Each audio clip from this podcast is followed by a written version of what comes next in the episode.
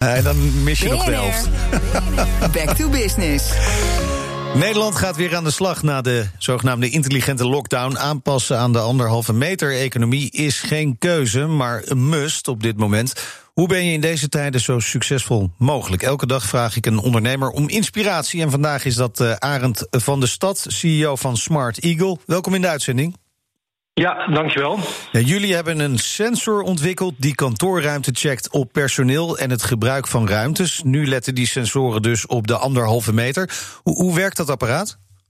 Nou, het is een optische sensor. Die kijkt uh, of er mensen in de ruimte aanwezig zijn. En die kijkt ook wat de afstand ertussen is. Eerst was het om te kijken naar de werkplekbezetting. Maar door de corona hebben we gekeken van... hé, hey, je kunt dit ook gebruiken om te kijken of de afstand anderhalve meter is of minder.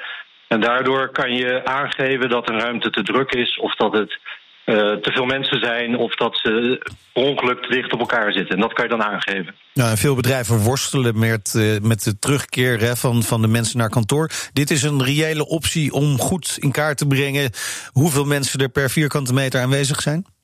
Precies, want een, uh, een, werkgever heeft ook een, uh, ja, een taak of een plicht om dat uh, goede werkplek te verzorgen. En met dit systeem kan je zonder dat iedereen met, met smartphones of met andere devices iets moet doen, kunnen ze uh, controleren, bekijken dat het ruimte goed wordt gebruikt en dat er geen uh, minimaal gevaar is voor onderlinge afstanden die te klein zijn. Ja, dit is natuurlijk een, een hele interessante en uh, op zich, zoals het klinkt, een simpele omzetting van bestaande technologie.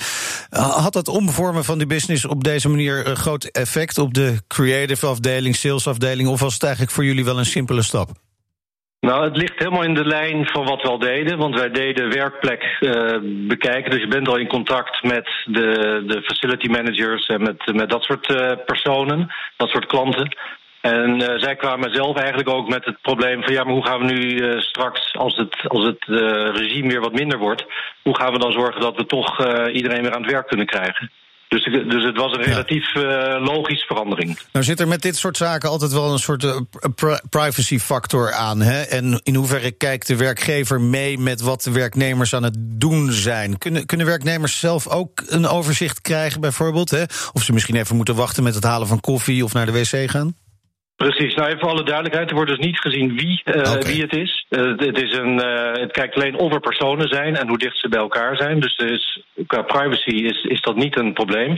En die informatie dat bijvoorbeeld de koffieautomaat of de kantine te druk is, die kan je geven op, de, op, op een app, zodat de gebruiker dat zelf kan zien.